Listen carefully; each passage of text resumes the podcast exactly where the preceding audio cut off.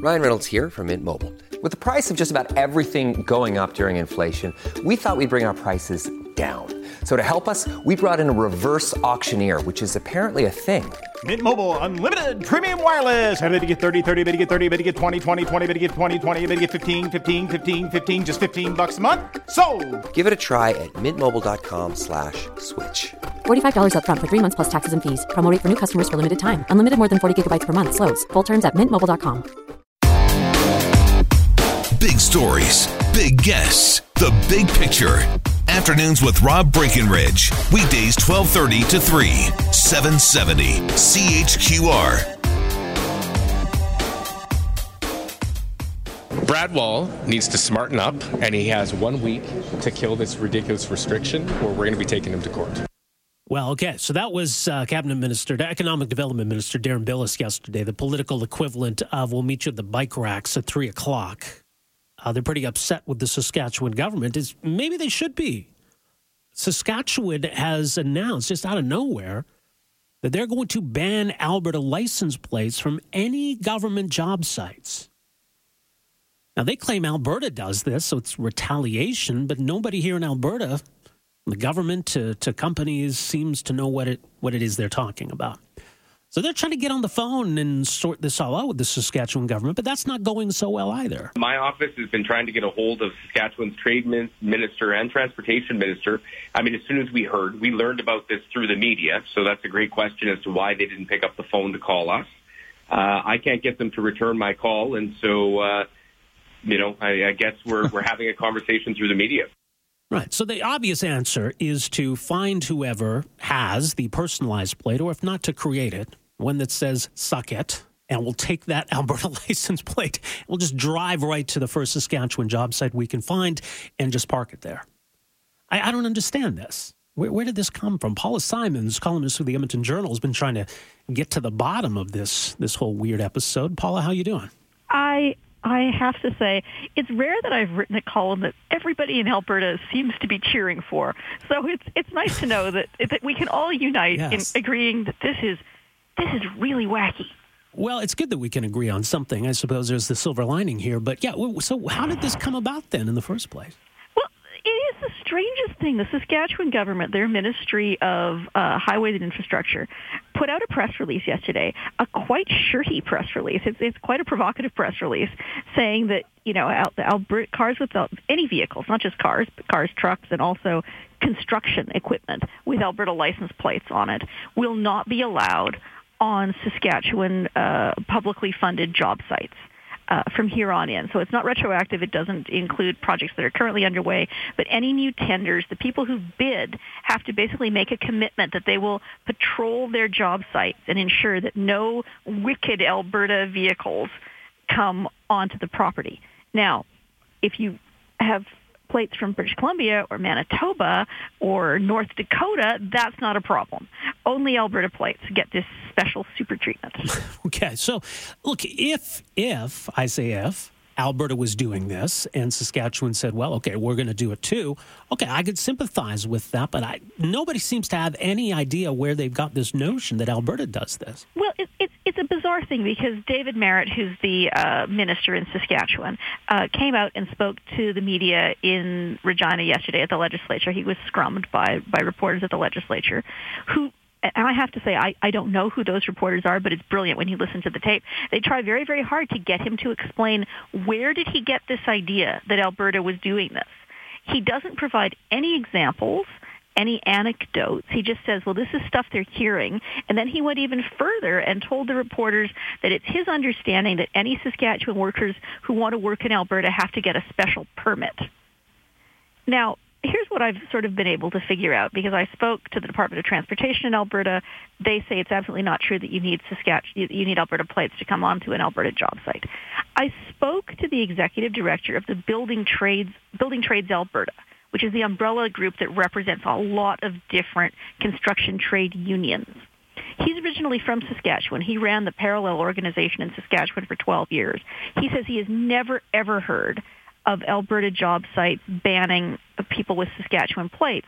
But he said sometimes when you've got a really big job site, no one is allowed to drive on because it would just much make too much traffic, and so people are asked to leave their vehicles off site, and then they're taken in on sort of shuttle buses.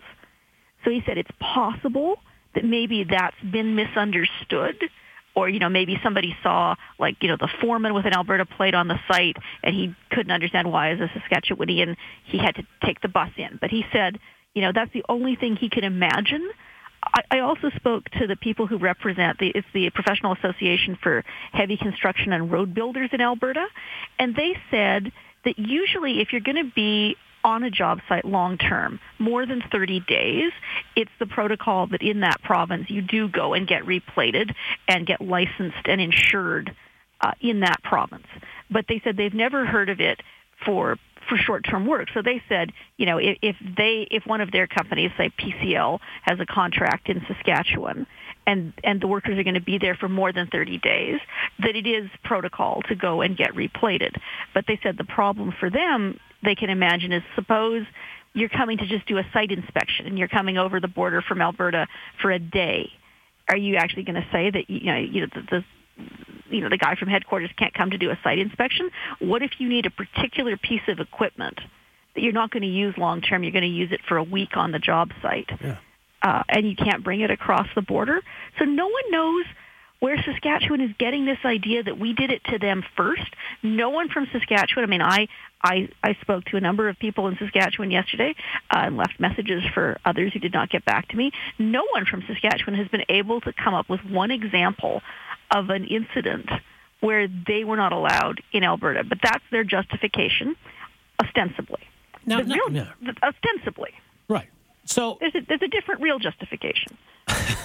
I mean, just on, on top of us being uh, friends in Confederation, of course, we're also partners in this this internal trade agreement, the New West Partnership, and it's supposed to open up both provinces to companies and license plates from either province. So, w- what about that?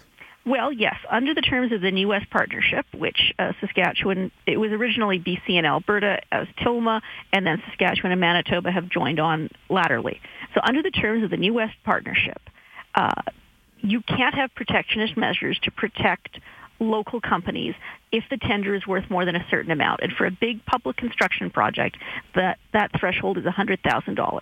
So if the bid is worth more than $100,000, you can't circumvent the New West Partnership by coming up with protectionist measures that insulate local businesses from competition from outside the province. I mean, that's that's how free trade and, and, and mobility works.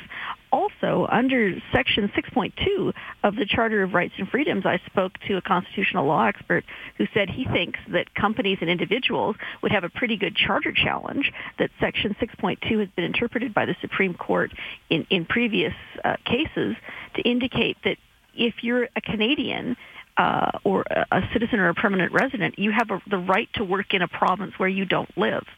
And he said that this is, you know, uh, on the face of it and, and in its effect, uh, a potential abridgment of se- Section 6.2 of the Charter. But of course, um, Saskatchewan really showed its hand yesterday when David Marit, the minister, went out. And in speaking to reporters, I'm pretty sure he went off the notes he'd been given by his staff, and he went on this sort of tear about Alberta's sales tax. Uh, and he and he said that it's not fair that Alberta doesn't have a PST, and Saskatchewan companies have to pay PST, and so do other provinces, and so they need this to level the playing field because it's not fair that if you're an Alberta company, um, you're buying vehicles and heavy equipment without paying the PST, and this is what they need to make things more fair for Saskatchewan to be able to compete. And he actually said, you know, it's my job to protect Saskatchewan businesses.